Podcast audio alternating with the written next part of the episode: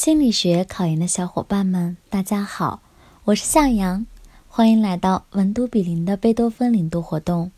今天我领读的内容是教育心理学第一章，教育心理学概述。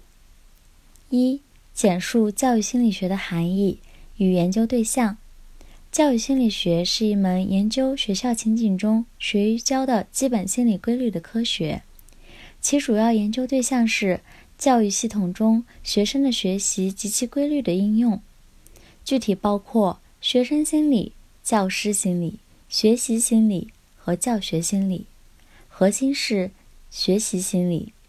荣跃口诀：学与教，研规律，四对象，人干啥。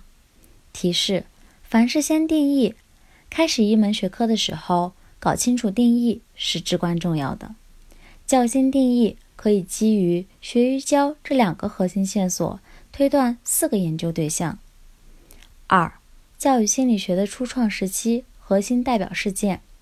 一、斐斯泰洛奇提出了教育心理学化的思想，即教育要以心理学为基础的设想。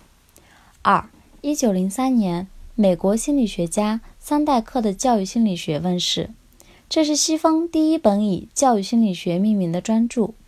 一九一三至一九一四年发展成为教育心理学大纲三卷本，人类的本性、学习心理、个别差异及其原因。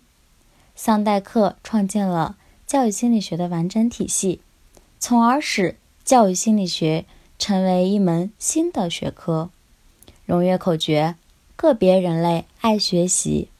这节课我带领大家领读了教育心理学第一章，其中包含教育心理学的含义与研究对象、教育心理学的初创时期核心代表事件这两个知识点。你都掌握了吗？